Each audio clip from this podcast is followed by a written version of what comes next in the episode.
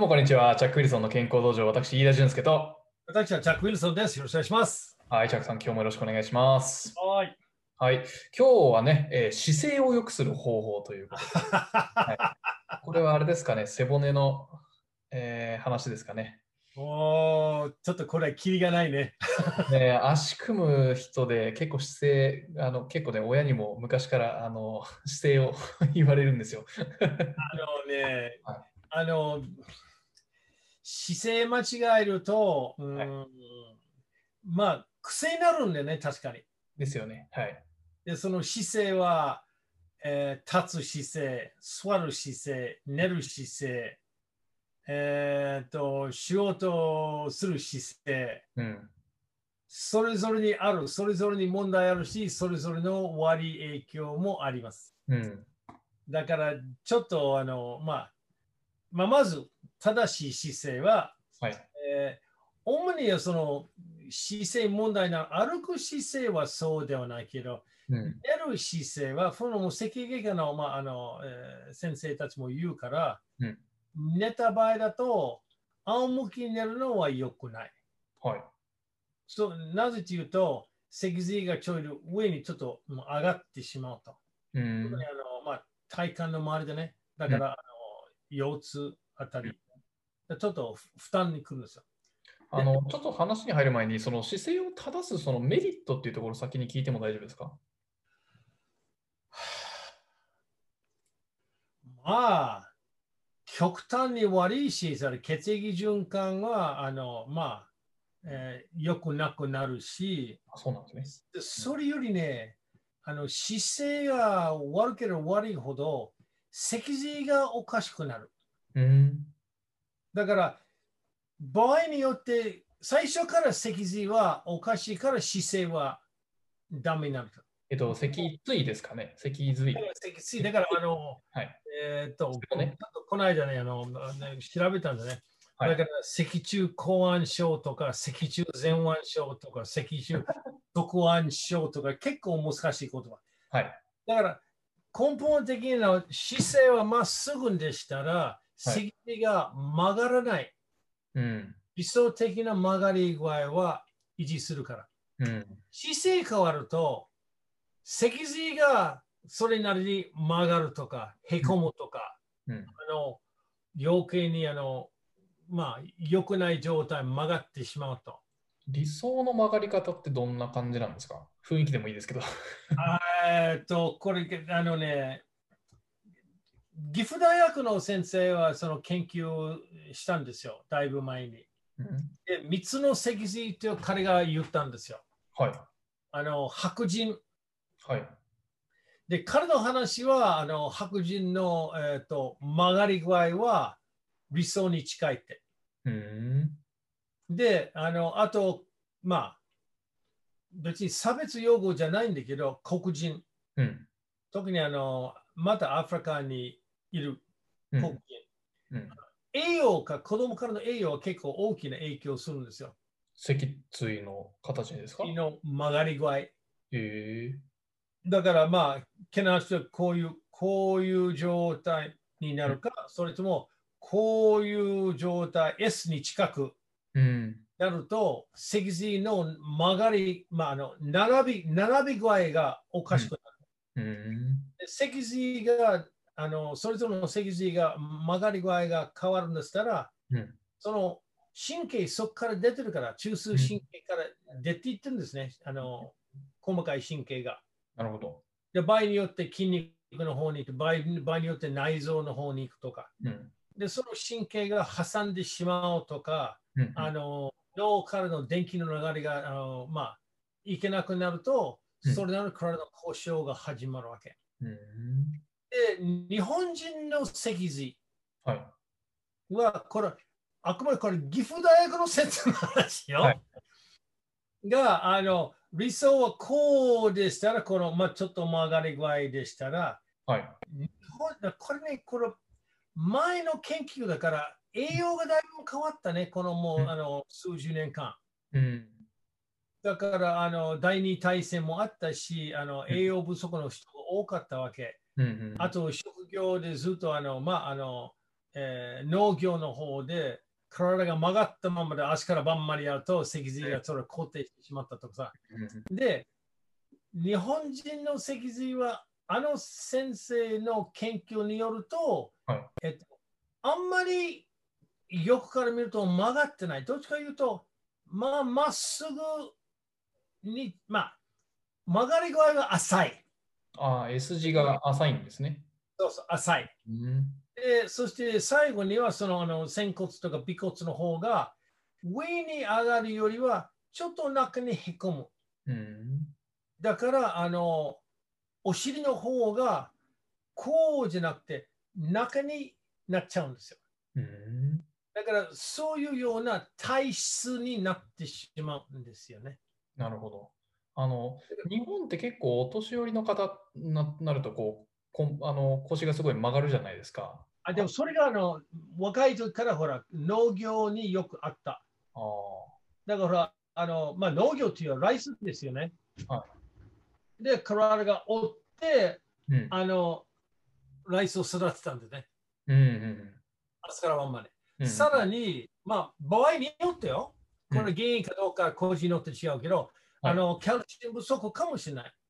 ああ特に第二体質であの牛乳製品がそれほどなかったね。はいはいはいはい、だから子供から、うん、あの成長の時期には十分のカルシウム骨があの、まあ、なかったから、うん、あの骨がちょっとあの、まあ、変形の形になるわけ。うん、なるほど。で僕はよくあの人を指導するのは、はい、あの脊髄はほとんどみんな少しは曲がってます。うん、横に。だから、えっと、脊髄側腕症。はい。ちょっと右か、右側腕症。ちょっと、ちょっと曲がる。はい。で、ちょっとだけ曲がるんだったら、それほど不安はない。うん、ただ、その、極端になってしまうと、それぞれの脊髄の出張ってる神経が、まあ、あの、まあ、摩擦を起こったりとか挟んだりすると、うん、先によって電気が流れないから、うんまあ、痛みが発生するとかあの自分もそうですよ、うん、前にほらあの、まあ、重いのをかなりやった、うん、もう数百キロぐらい乗せてスクワットやったりしたんですよ、うん、で部分的にスクワットはごひゃく、ろっぴゃくキロぐらい乗せてこれやったんですよ。そして脊髄はこういうふうにあの圧迫するんですよね、うんでそれだけでも別に曲がってないけど、まっすぐでも、あのちょうど僕、胸椎、胸椎、はい、胸椎の真ん中辺がその圧迫すると、あの、えー、なんていうかな、その、えっと、肺、肺は。胸椎というのは、えっと、ごめんなさい、あれですよね、胸の近くの背骨ですよね。胸の近くって言えないです。高さ的に。から見ると、はい、あのちょっとこの話はちょっと混乱してしまう。血液は、はい、これは夏だろうけ。はい。血液が。はい。それは首と肩。うんうん、だから肩がの痛みだったら血液が圧迫してるか、うん、それともあのずっと、まあ、コンピューター変な形になってしまったから、その脊髄の周りの筋肉は硬くなってしまったから、血液の並び具合がおかしくなると痛みが発生する。うんうん、そう肩こりもそれはあのいい例なんですよ。なるほど。だから肩こるということはま、はい、っすぐに座って首まっすぐこうやってやつらこのぐらいの状態になってしまうとあの首の周りの筋肉僧帽筋と首の筋肉はもうあのこんなまあ硬くなってしまうから。はい場合によってその変なあの体勢と、うん、あとはあの場合によって硬くなるとその血液を引き寄せるから、うん、神経があの、まあえー、接触するとかあれ圧迫すると痛みが発生する。うん、それは血液。うん、なるほど。胸椎は、はい、そのそれから下じゅうにこがあるわけ。一番上のななつの下が胸椎。そうそれはあの、はいまあ、胸、胸、まあ体まあ、胸だな。はいだいたいじゅうにこがあるわけ。一番ごつい。胸ですね、そうそう一番ごつい骨ですよ。うん、脊髄の中で。はい、で、えっと、一番その、ある、ある、あるゆる、あの、まあ、あの、肉体的なストレスが当たるから、うん、その丈夫な骨じゃないとダメ。なるほど。だから、それも、例えば、同じようにあの座る、座ってる姿勢を賢くなるから、まっすぐじゃなくて、こうじゃなくて、こういうふうに曲がってしまうと、あの、胸椎がこうじゃなくて、こういうふうに曲がってしまうと、同じように神経があの刺激を与えるから、痛む、痛むから。なるほど。僕の場合には、その、えっと、えー、なんていう、その、あの、えっと、肺の、あの、動かす筋肉が、はい。まあ、痙攣じゃないけど、まあ、ちょっとだけ硬くなってしまって、息が吸えない。うん。息が吸えない。そして、こういう状態、息吸えない。だから、こうやって、ポキンとやれば、あ、これ大丈夫だなと。これはチャクさんがなったことあるってことですか？ああ、もう何、何回も何回も。何回も。はい。何回も。あの、まあ、それは、はい。で、今度は腰痛。腰痛。腰痛。腰痛が、えっと、確かにななつ、7、7つだ、あ、5、5、いつつ、いつつの分。腰椎の下が腰椎。腰の椎ですね。腰の辺だね。はい。でそれがちょうどその腰あの体が曲がる位置にあるわけ。うん、だから椎間板ヘルニアはあの椎間板ヘルニアよくある方はあの、まあ、ここだけじゃないんだけど、うん、あのだいたいさんばんとよんばんの間かよんばんとごばんの間のその椎間板ヘルニアになるわけ。さんばんからよんばんっていうのはこれは腰椎のってことですか？腰椎の。なるほど。だからいちからななは頸椎、うん、はちから、えー、とじゅうにこまではうーんにじゅうからにじゅういちまで、うん、でにじゅうに、にじゅうさんでそういう順番に行くと、はい、下の方の、あのいつつの部分が腰椎、うん、頸椎、胸椎、腰椎で最後にはあの仙骨とか尾血、あの尾血、尾尾骨、尾骨、はい、あのまたあります。なるほど。で、それぞれの、あの脊髄の間には、あの、まあ、椎間板があるわけ。うん。まあ、クッション性もあるし、うん。で、あの、その、その椎間板の真後ろの方の、骨の後ろの方には、うん、あの神経がそういうふうに、まあ、出てくるわけ。うん。そして、まあ、筋肉とか内臓とそっちの方に行くわけ。なるほど。だ並び具合がおかしくなるとか、うん、あるいは亜脱臼、うん、あの同じ並び具合だけどちょっとひねる、はい、そういうの亜脱臼っていうんですから、亜脱臼亜脱臼っていうんですから、亜脱臼、はい、だからまああの柔道整復師は詳しいんですよね。うんであの、まあ、柔軟体操をやったりとかそうするとまあ、あの、まあ、良くなる、あるいは、まあ、要望になるわけ。なるほど。最初からならない。うん、まあ、とにかく、そういう脊髄の並び具合、はい、あと曲がり具合によって、うん、あの、神経の影響がいいか良くないかどうかと。うん、で、まあ、先によって、仰向きとかうつ伏せでも、あの、夜寝るのは良くない。よく向いて寝た方がいい。うん、で、あの、まあ、座る位置。座る位置は簡単だけど、両足をあの下に置いておいて、はい、あの膝あたりはきゅうじゅうど、うん、で腰あたりはきゅうじゅうど、まっすぐ立って、手は肘より下とこういう姿勢で、まあ、仕事やったりとか。うん、だから、飯田さんはずっとあのいちにち何時間ぐらいコンピューターやってるの？結構長い間やってますね。肩こりはしません？肩こりはあんましないですね。あの僕はあのごじゅっぷんタイマーかけてごじゅっぷんなったらこう必ず立ち上がってちょっと動くようにしてるんで、これはいい習慣だね。はい。いい習慣だね。そうじゃないと、まあ、筋肉が固まってしまう。そうですね。でも僕あの足組んじゃうんですよ結構ね。はい。この足をきゅうじゅうどっていうのができないんですよね。常に足組んでます。だからあのまああの脊髄問題としては年を取れば取るほどまああのまあ、骨粗しょう症まで言わないけど、ただ骨が薄くなれば、今度は、えー、っと、椎間板も細くなる。うん、よく言うんじゃないですか、年を取ればなんか背が縮んだんじゃないかなと。ああ、それは椎間板が。椎間板がこういう、あの、えー、か、かわい、かわいって言葉は悪いけど、はい、でもまああのパンパンじゃなくなる。なんか弾力性がなくなるって感じですか？弾力性もなくなるし、あとは脊髄の間のそのそのスペース、この距離を守れなくなるわけ。うーん、だからあの年配の方は姿勢が悪いのさらだけど、さらにでも姿勢悪くなってもそういう状態でしたらあの脊髄滑り症になる可能性は高いわけ。で日本人が多いらしいよ、脊髄滑り症。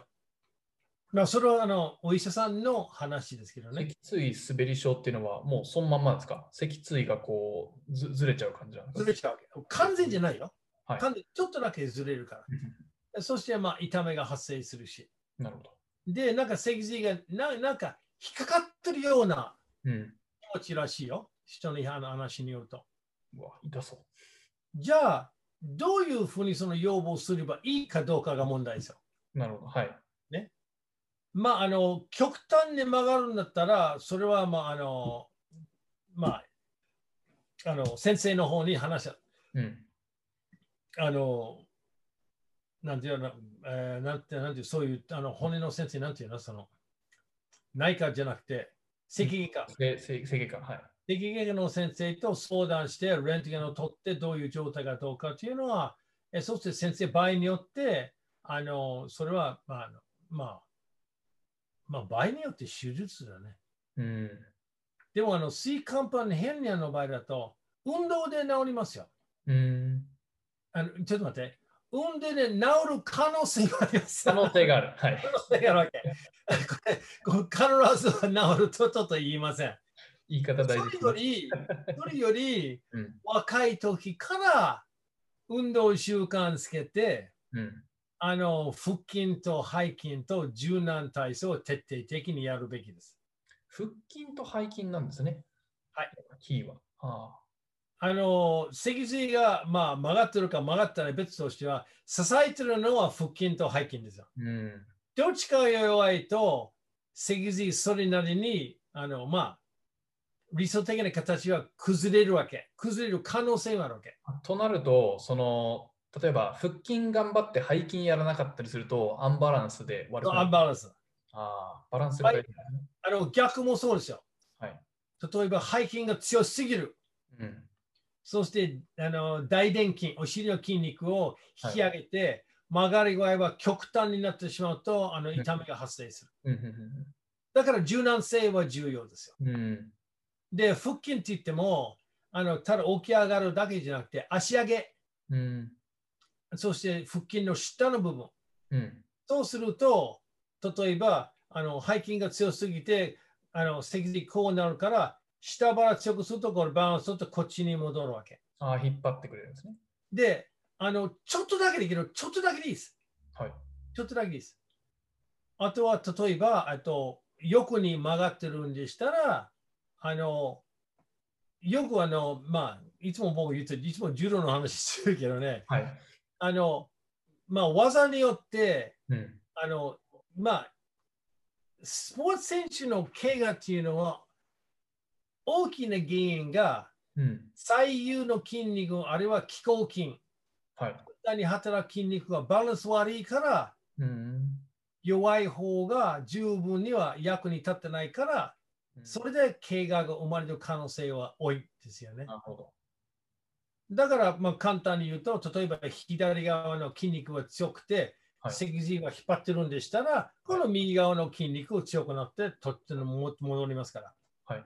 拮抗筋っていうのは、えっと、腹筋、背筋と、あとはその二頭筋、三頭筋が一番最初に浮かぶんですけど、他にはどこかあったり？あとあの、後背筋と大胸筋とか、あ、はい、あと足やったら大体四頭筋と二頭筋とか、うん。うん。それはどこですか？ん？それはどこですか？ごめんなさい、足の。大体二頭筋が足の後ろ。足の後ろ。後ろ。裏。裏の方。なるほど。そこのバランスは結構重要ですね。だから、そこの筋肉のバランスとか左右のバランスだったら、最初から、もし脊髄があの骨の問題なければよ、病気なければ、あの大体守る。で、あとは柔軟性。なるほど。柔軟性は特に。硬い筋肉は何回も言うとやろう、疲れやすい筋肉とか、あとは怪我する、怪我しやすい筋肉。うん、だから、柔らかくて丈夫という、はい、まあ、理想的なあのバランスですよね。うん、で、あの、どういう、あとは皆さんちょっと注意するから、はい、腹筋は起き上がって腹筋は今、ほとんど今、やってない。やってないっていうのは、それはもう何なんでしょう、そのメジャーなアクティビティじゃないってことですか？あの、いや、あのね、腹筋を強くしないといけない。うん、はい。間違いない。でも、ほとんどの人はあの腹筋やればやるほどお腹がへこむんじゃないかなと。あ、そういうことですか。そういう、そういう目標でやろうとするから。うん、もう腹筋も一日何百回やって、そしてなんかお尻の方の、あの、まあ、あの皮膚が吸ったりとか。それ相当頑張ってますね、それは。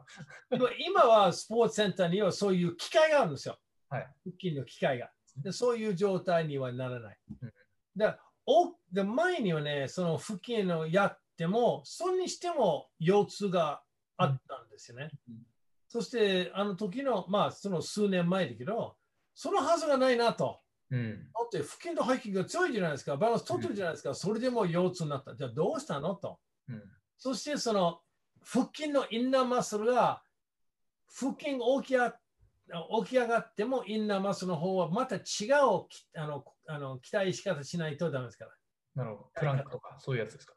それが今の、今いわゆるあのプランクという、はい、あのおそらく、まあまあ、スポーツセンターに行けばその教えてくれるから、はい、あのずっといじるわけ。うん、だから最近の研究はそのプランクはその何分間持つじゃなくて、うん、じゅうごびょうやって休憩してじゅうごびょうやって休憩して繰り返しやった方があのその脊髄の周りの腹筋あと普通表面的な腹筋の下の腹筋丈夫になるからあのさらに腹筋と背筋のバランスあって柔軟性があれば、うん、えっとそれほど問題はないんじゃないかなと思うんですよ。インナーマッスルも結構じゃあその姿勢とかそういう観点から言うと結構おすすめだったりするんですか？ですね。うん、この間ニュースでなんかプランクの世界記録を更新したとかなんとかあったような気がします。でもそれ一番長くやったらしいよ。はい。はい、それも見たんですよ。あの、つい最近ありましたよね。はい、で、ただ、なんか。これだ、はちじかんじゅうごふんじゅうごびょう。半端ない。しかもろくじゅうにさいですよね。ただ、なんかあの、それは効率的じゃないだって。そうなんですね。記録は記録で認めます。まあ、ギネス記録でその人よく頑張ったから、ギネス乗ってから、はい、じゃあ、握手、握手、握手、それはいい。ただ、一般人は当然できないから、はい、で、それより長くやるよりは、先によってじゅうごびょうやって休憩して、またじゅうごびょう繰り返しやった方がいい。で、新記録を挑戦しようと思えば、その場合、いずれにできるけど、うん、で、プランクをやった方がいい。横のプランクとか、あと、ほら、あの、うつ伏せのプランクもあるから。そうそうそうそう。うんでもそれがあの、まあ、あのやるべきと思うんですよ。うん、今日きついよ、かなり。そうですよね。はい、私はいちにち大体、まあ、さんびゃくからごひゃくかいぐらいの腹筋やってるけどね。すごい。それでもプランクは。足上げですか？あ？足上げですか？あ、両方。両方。いろんな種類。ずっと同じ種類はできませんから、うん、で大体、まあ、マシンやって、重さを調整して、まあ、大体、まあ、にひゃく、さんびゃくかいやって、それから足上げを大体まあにじゅうごかいのよんセットやって、それからプランクやったりして、それはもう全部でまあごひゃくかいは目標できる。時間がない場合があるから、さんびゃくかいしかできないとか。あの、かなり重要。特に、特にあのひねるスポーツ、テニスとかゴルフとか、あの柔道とか、あの、ひね、あのバドミントンとか、もう大々的にあの体幹、鍛えとかの、鍛えとかないとダメ。うん、いずれにあ。ごめんなさい。ちょっと今質問いただきましたけども、えっと、はい、藤川さんが、えっと、セットでやる場合は、その都度こう鍛える部分を変えないといけないんですかっていうことなんですけども。えっとね、種類を、まあ、根本的には上の部分と下の部分は別々で考えた方がいい。うん、腹筋のですか？はい。うん、だから僕は何種類かな、よん、ご種類やってるんですよ。うん、で、マシーンやったのは、えー、大体にひゃっかい。うん、で、それを終わって、ままあ、僕のやり方っていうのは、やり方いっぱいあるけど、うん、ある重さでごじゅっかい。うん、で、一段あの重くして、えー、とにじゅうごかい。また重くしてじゅうごかい。また重くしてじゅっかい。で、それまた戻るわけ。それだけでだいたいにひゃっかい。ごじゅう、にじゅうご、じゅうご、じゅう、じゅう、じゅうご、にじゅうご、ごじゅうでやるわけ。で、あの、それ終わったから、腹筋台の方に行く。はい、で、そのクランチャーで完全によく上がるんじゃなくて、部分的にだいたいのにじゅうごかいのよんかい。うん、で、その間には足上げをにじゅうごかいのよんかい。うん、それはにひゃっかい。で、そうするとにひゃっかい、にひゃっかいだからよんひゃっかい。うん、で、座ってあの、両足を上げて、うん、あのごじゅっかい。うん、で、膝を自分の胸に引いてごじゅっかい。それだいたいごひゃっかい。うん、すごい。でもね、あの、今日始まって明日ごひゃっかいっていうことないよ。まあそうですよね。はい、もう何かが、何かが、何ヶ月間でずっとやってて、今はそのぐらいはできると。今度ちょっとチャックさんのルーティーンを大公開ってちょっとエピソードあるで、時間があれば、あの、まああの、ボールがあって、ボール伸ばしたり、引いたり、伸ばしたり、引いたりして、それも別にやりますから。うん、まあ、あの、そのプランクの代わりになります。で、その伸ばすのは大体じゅうごかいのさん、よんかいやって、で時間があればプランクは最後には大体、まあ、あのさんじゅっぷんかん、さんじゅうびょうかんを大体、まあ、に、さんかいやったら大体終わり。まあ、時間の問題です。それ、それだけでも大体に、さんじゅっぷんくらいかかるからね。そんな、ね、まあ、時間と相談しながら、まあ、あとはあれですよね。やる時間がなかったらその日程別にちょっと違うところ来たりとか、そういう工夫をすればいいって感じですかね。で、この年だからね、あの元に戻るのは早い。なるほど。あの毎日はあの、まあ、できるだけやりますけど、まあ、今のそのやる気も足すためには、この日は、まあまあ、ろっぴゃっかい、ごひゃっかいやって、うん、次の日は、あじゃあ昨日ろっぴゃっかいでちょっと疲れて、まあ、さんびゃっかいだけとか、うん、そういうようなあのあの、日によって違いますから。でも必ず、特にこの数ヶ月間で必ずやるから。うん、時間があるから。うん、だから、いちじかんとかにじかんぐらいの有酸素運動をやった後にはさんじゅっぷんからよんじゅっぷんぐらい筋力トレーニング、それから腹筋というのは、うん、あっという間にかさんじかん終わってしまうんですよね。うん、で、また自分があの柔道の先週としてやるつもりですから、うん、あの体力はかなり重要。うんそう で, でこのコロナでほら柔道どこもできないから少なくても体力はあの維持してさらに強くなるかもしれないけどそれは柔道戻ればもう完璧に柔道に戻れる状態で前と同じように、うん、うちはもう自分の目標がちゃんとあるから、うん、そのぐらいのちょっと極端なやり方を認めます、うんうん、他の人と同じようにやるとあんまり進めない、うん、それぞれの人 の, あの体力をまあそれに沿ってやった方がいい、うんまあ、ちょっと姿勢の方にちょっと戻るけど、はい、でもあのあと背筋背筋、はい、あの背筋の機会がある、うん、でそれはあのいいんだけど、はい、よくあると背筋台があるんですね、はい、あの体をこうやって起こすやつですよねそうそうそう、はい、で起こすのはここまではいい、うん、まっすぐでもこの人もいるから、はい、上まで。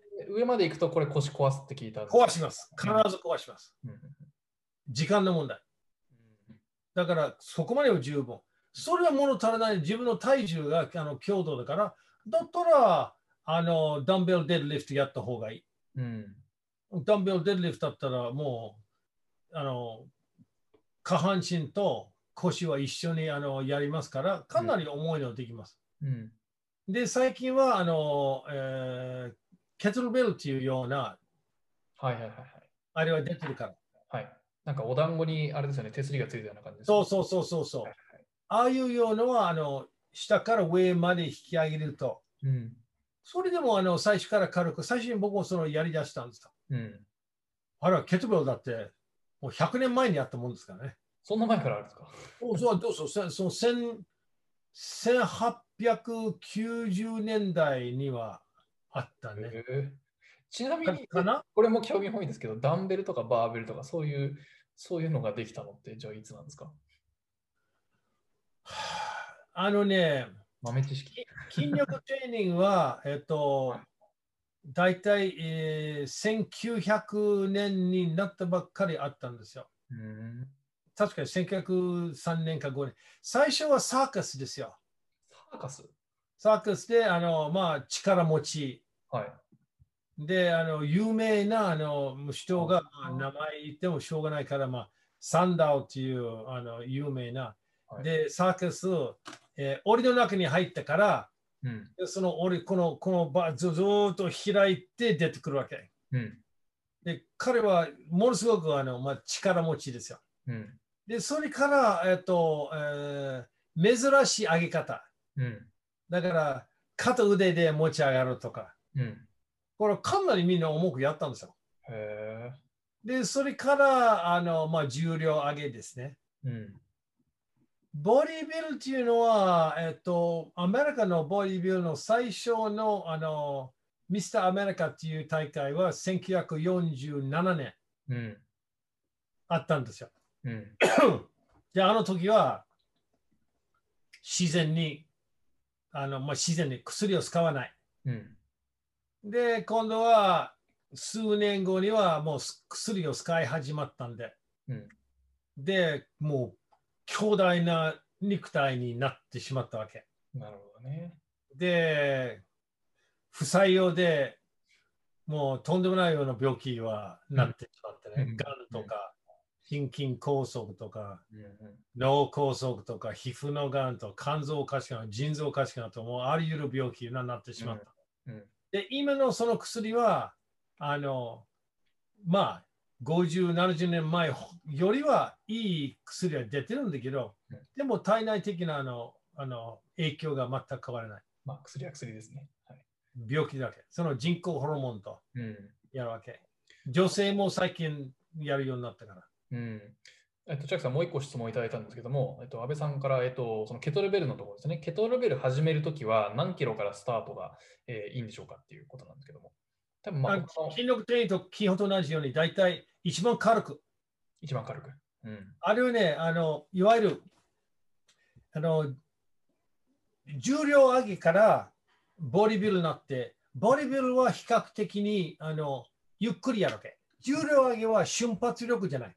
うん、で体が十分育てないと、その陰で腰とか関係ある筋肉は、まあ、まあ、や破けると言葉は強すぎるけど、痛むから。うん、だから最初から軽く、にてんご とか にてんご キロとかごキロぐらいも使って、うん、それはあの相手の、まあ、じゅっかいの、じゅっかいのさんセットやって、うん、でこれは軽くなってしまったから、今度もうちょっと重くやればいいと。うん、じゃあ、あの、あれはその重さになるためには、最初は にてんご キロ、うん、いちセット目。で、にセット目は例えばごキロ。で、さんセット目はななキロ。で、よんセット目はじゅっキロ。あの、関係あるあの筋肉を、あの、まあ、十分あった、あの、温まる、うん、温めて、それからもうちょっと重くやればいい。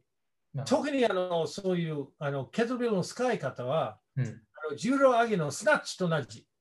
スナッチスナッチっていう重量上げには、今重量上げは、はい、えっと、ジャークとスナッチはふたしゅるいあるわけ。スナッチっていうのは こ, こういうやつですか？いや、いや、それはジャーク。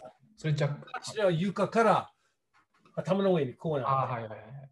で、ジャークの方はここから、そこからまたこうだな。うん、これはクリーンとジャークとなるわけ。そのふたつ、うん、今なってるんですよ。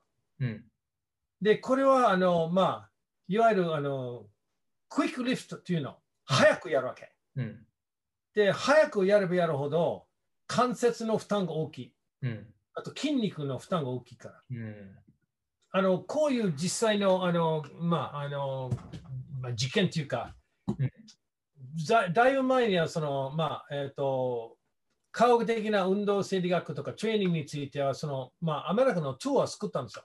はい、でスタンフォード大学とかボーイング社とかあとコカ・コーラの本部とか、うん、あとは、えーと、ミシガン大学の、えー、スポーツ施設に訪ねたんですよ。はい、もう十数人ぐらい連れて行ったんですよ。うん、でそこで大学の方でアメリカの大学のストレングスコーチがついてるんですよ、大体。うんすべての選手は筋力トレーニングを大体やってるんですよ。うん、まあ、義務付けかどうかわかんないけど、大体みんなやってるわけ。はい、で、その選手がそのクイックリフトは進め。うん、最初からタオルでやったわけ。タオルタオル。うん、タオルやってコツを覚える。うん、それからあの、まあ、木あの木刀使ってやった。それからその従来のシャフトのみ。はい、で、少しずつあの重くして、そっちの瞬発力が生まれると彼の理論。うん、いや確かにそれあった、うん、でもちゃんとそういう、まあ、学生だから、うんまあ、ある意味でまだ成長終わってないんですよ。うん、だから少しずつやってから丁寧に育てたら全然問題はないんですよ。うん、でちゃんとやる前に準備体制やってそれをやったわけ。うん、でその仕事はあのアメリカのプロフットボールの、えっと、ベンガルズというはい、あのプロフットボールの、えっとまあ、チームがあるわけ。あのシンシナティあるわけ。うん、そっちの方は私も訪ねてから、訪ねてからはい、シンシナティ・ベンガルズというアメリカフットボールチームのあのあのウッズ先生がいたわけ、ストレングスコーチ。うん、で、それからその、まあ、その周辺の専門家集まって、弁論大会も夜中のさんじまでずっとやった結構あの楽しかったわけ。で、あの、偶然かどうかわかんないけど、そのプロフットボール選手のストレングスコーチが、そのミシガン大学のストレングスコーチを雇って、はい、プロ選手に指導するようになったわけ。うん、最初のいちねんかん、はい、さんねんでいちねんかんで何十億の給料の人は怪我で試合は出られない状態だった。おその同じ従来用にはやった。はいだからというのは鍛えた人でも、うん、あのそういう瞬発力的なことをちょっと計算が間違えると怪我する可能性は十分ある。うん、そうするとあの、まあ、そのストレングスそのあのミシガン大学の先生もあのあれもうクビになったわけすぐ。うんまあ、でしょうね。だでもあのでもまあもっと突っ込んで細かく言えば、はい、アメリカのプロスポーツ選手があんまりトレーニングしない。うん、面白いことは。トレーニングしないんですか？あんまりしないんですよ。そうなんですかね。だって練習もあんまりしない。え、そうなんですか？はい。お反対と思うでしょ？はい、思いました。ね。でもね、特にアメリカンフットボールというのは、うん、だってごねんかん契約でいちねんかんでごじゅうおく、ろくじゅうおくぐらいの契約は、まあ、そこまでないかも、でも何十億ぐらい間違いないで、うん、そして練習で怪我するはプレイできないんだったらもうパーだね。あ、じゃあ、ちゃんと休み方がうまいんですかね。いや、休み方よりあの最初から危ない橋渡せないね。なるほど。なるほど。試合の中でもしょうがないから、もうやらないといけないわけ。怪我をさせない。練習にはもう置いといて、もうあれですよ、大変。へそこであのあの高い行動のトレーニング法をあの考えたんですよ。うん、あらゆる種目をあのいちセット、うん、上がらなくなるまでにやってしまって、はい、さよなら。うん大体にじゅうびょうかん、にじゅっぷんかん、さんじゅっぷんかんでも終わってしまう。なるほど。だからね、あの体特にあの、特に筋力トレーニングの部分が育てなければならないんですよ。うん、私はよく言うから、共同というの重いのをやらないといけない。うん、でも、重いのをやればやるほどリスクは高い。うん、怪我する可能性は。まあ、あの僕はかなり。重いのをやったんですよ。普通はもう考えない。まあ、時期的には、あの、部分的なスクワットははっぴゃくからきゅうひゃくキロぐらい乗せてやったんですよ。で、毎回聞いても笑ったり引いたり。でも、あれはあのもう目標があったわけ。もう半年、半年の中ではマラソン選手からパワーリフティング選手に切り替えないといけないんだから、そのぐらいの極端な練習しないと、あの極端なやり方しないと絶対にうまくいけなかった。うん、それを思ってやったんですよ。うん、で、あの、これはにねんかん続いたんだけど、そしてあとは歩くなくなった。まあ、まあまあ、完全じゃないけどね。はい、だから、あの、僕はいつも言うから、なんでこんなに人が教えられるかどうか、なんでこれを気をつけながら教えるかどうか、僕は全部の失敗のことやった。すべての間違ってる方法を全部やったんだ。ご自分を実験台にされたんですね。そう、自分でも、でもそうですよ。自分は実験台と思った。マラソンを走るのはそのせいですよ。うん、このぐらいのひゃっキロでもマラソンは完走できますよと、うん、周りが不可能って言ったから。いや、でも、鍛え方あるはず。で、それを覚えてから、あの他の人は教えられるわけ。そこですよね。なるほど。まあ、ちょっと待って、姿勢の話はだいぶ離れた。そうですね。まあ、ケトルベルとかそういう瞬発系に近いものは、じゃあ、その、えー、低いレベルからちゃんと始めて、少しずつレベルアップしていくっていうね。あの、じゃないといきなり強いので始めちゃうと、いろいろリスクがあるっていうことですかね。で、僕なり、まあ、やり方によっては大体ね、あのその床から上まであの引き上がると、うん、今僕も最近そうやってるからいいんですよ、うん、ただその前には十分体温めて、そしてあの背景の、まあ、少しは柔軟やって、はい、で最初からうんと軽く、うん、でそのやってるうちには順番あの準備体操になりますから、それをやった方がよろしいと思います、うんうん、なるほど。小林さん頑張ってくださいね、うん。安倍さん、もう一個質問いただいたんですけど、ケトルベルとコシ、コシティの効果の違いっていうことなんですけど、コシティって僕初めて聞いたんですけど、あのおそらく、おそらくよ、まあ、安倍さんのやり方は分かんないけど、おそらく、えー、このケトルベルが足の間に置いて、そしてそのいきなり上の方に引き上げて、それまで下ろしてやるわけ。うん、あれは瞬発力の、だから柔道をやってるから、当然瞬発力がまあ狙いと思います。で、あの、トレーニングの得意性が前は話したと思うよ。で、ゆっくり走るとゆっくりしか走れなくなる。うん、で、ある程度その瞬発力的な動きと、柔道は瞬発力ですよ。筋持力でも言う。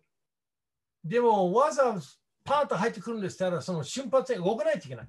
うん、あのぐらいにそのあの関節、特に関節周り の, あの筋肉をあのその瞬発の動きにならないと、あの瞬発力まず生まれないと、あとはあの逆に痛みやすい。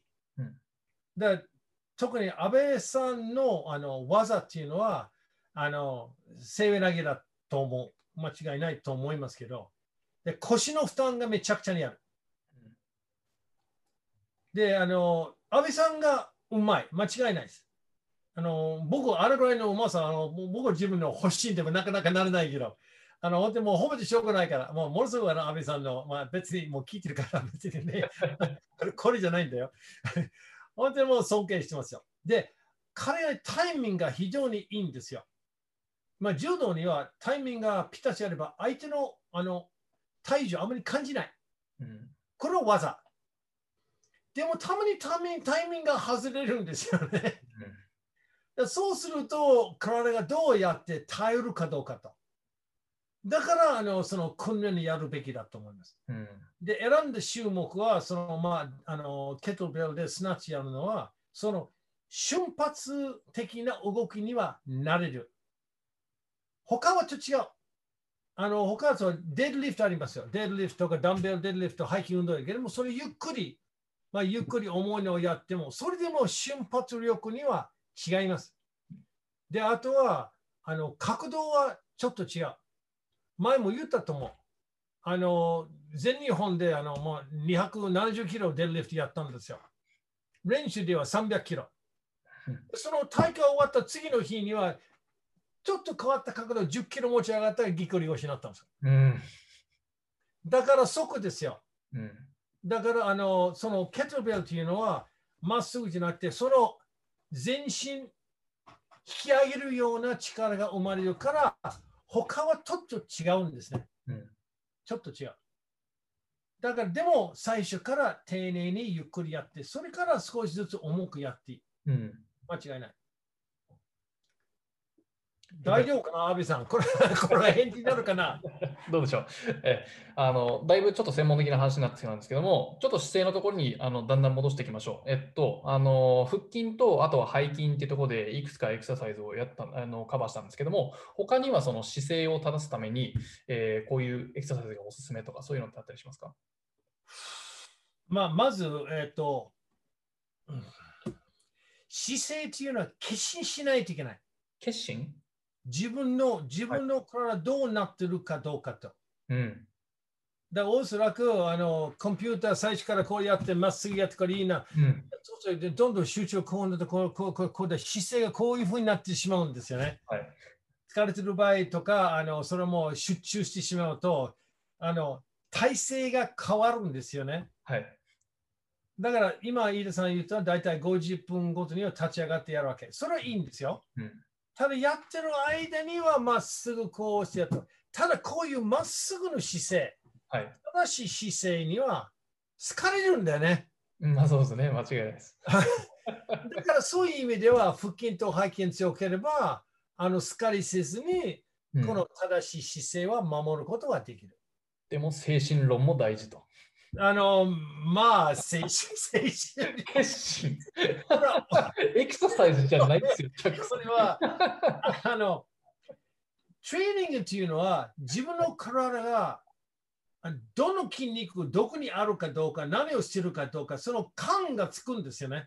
うん、ね、だから、そうじゃない人が、首から下、何をしているかどうかって、まあ、お寺に行ってる間しか分かんないんだよね。大体その感がないわけ。自分がどういうふうに、自分の肉体はどういうふうにあの存在しているかとか、もうあんまり分かんないわけ。うん、筋力トレーニングやると、ああ、昨日やった、これやったね、ああ、じゃあ今日はまっすぐだな、ああ、いいねと。うんうん、こういうような、あの、あとはその、体の状態にもっと気づけるようになるんですね。あとはね、その、道具、例えば机、机の高さとか、椅子の高さとか、はい、そっちの方は結構、あの、ちゃんと考えておかないとダメですから。うん、だから、足、足を伸ばしてこうやってねんだら、それも良くない。はい、で、足は自分の下にやってこうやって、それも良くない。うん、だから、先に言ってきゅうじゅうど、膝をきゅうじゅうど、あの、まあ、体幹というか、腰の方はきゅうじゅうど、まっすぐで、うん、首がまっすぐで、こういう状態になって、こういう状態じゃなくて、まっすぐで、これもまっすぐね。うん、で、手はこういう状態で、手は肘から低い。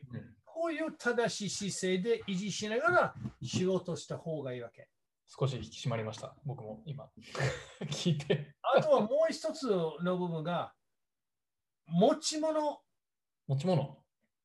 例えばあのカバンにはあのいろんな種類入れてもごキロとかななキロとかそれぐらいの重さだったらずっと右手にやるんだったら脊髄が曲がるよ。うん。間違いない。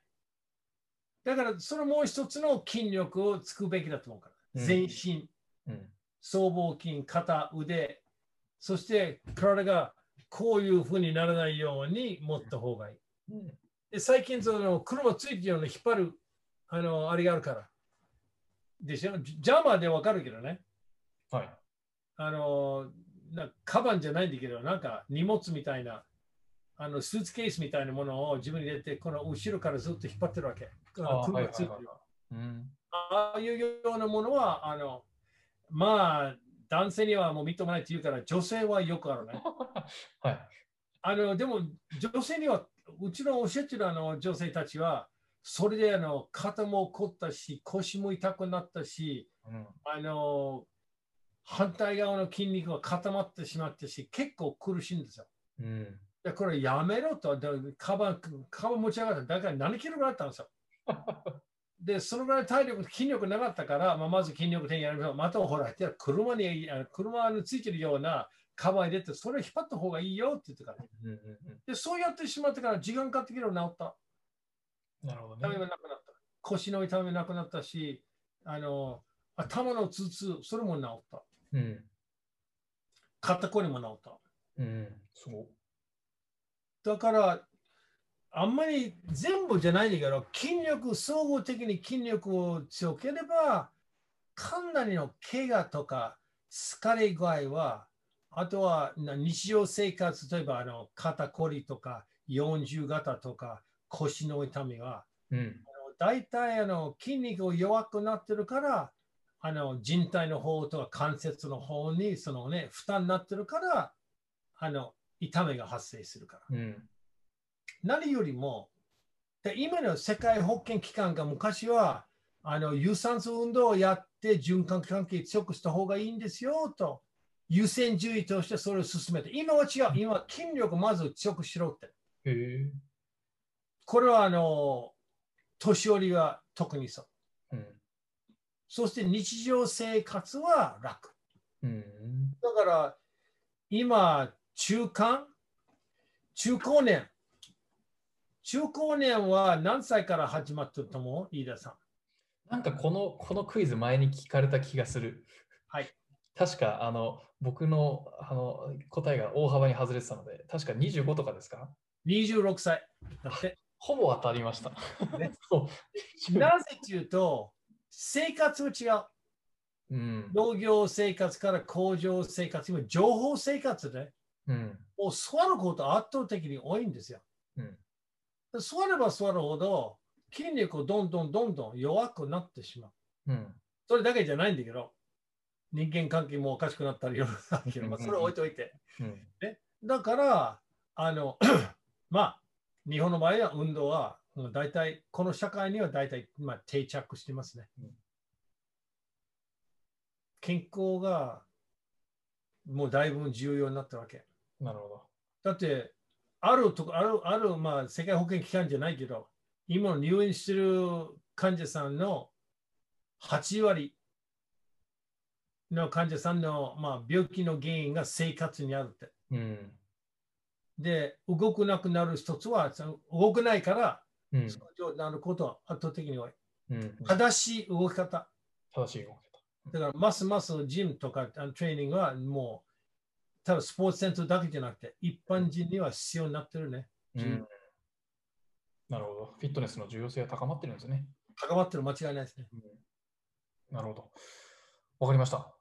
あれですね、なんかそのまとめると姿勢を正すと決意してあとは鍛えろっていうのがスーパーまとめるとそんな感じですね。決心して決心して考えて自分はどうなってるかどうかとですね。はいはい、わかりました。じゃあちょっといくつかカバーしたところを、えっと、僕もメモ取ったんで、えっと、カバーしていきましょう。えっと、あれですね、まず姿勢正すっていう、鍛えるってところの、えっと、前の前提条件としては、えっとまあ、日頃のその姿勢っていうところに敏感に気づいて、えー、それを正していくっていうことがまず大事ということですね。えっと、寝るときにこうちゃんと横向きに寝るとか、えー、特に仰向けは、えー、背骨のその S 字がこうぺったんこになっちゃうから良くないですよっていうことですね。えー、であとは、えー、座る時間が長い人とかは、座ってるときの姿勢とかを、えー、ちゃんと見なきゃいけないということですね。えー、あの首がこう曲がってたりだとか、うん、あとはこう足がきゅうじゅうどになっているということを意識したりだとか、あとは机の高さっていうのが、えー、不適切さと良くないので、ちゃんとこう肘が、えー、肘はきゅうじゅうどですか？ちょっともうちょっと曲がってるような。あの、あの手はあの、はい、肘より低い。手が肘より低い。はい、こう、こうなっちゃうとこうなるわけ。こう、はい、で、あの手もあのまっすぐ座って、うん。じゃあ椅子と机の高さを調整するっていうことですね。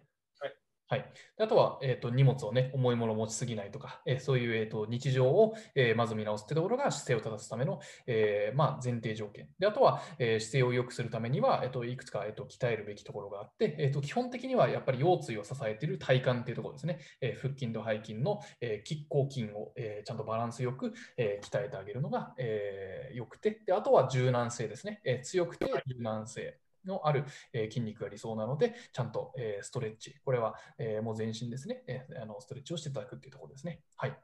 はい、大体そんな感じで間違いないです。大体そんな感じで、はい。OK です。じゃあ、だいぶ今日はなんかあのお勉強に近いエピソードでしたけどもね。たっぷりなんか長いエピソードになりましたね。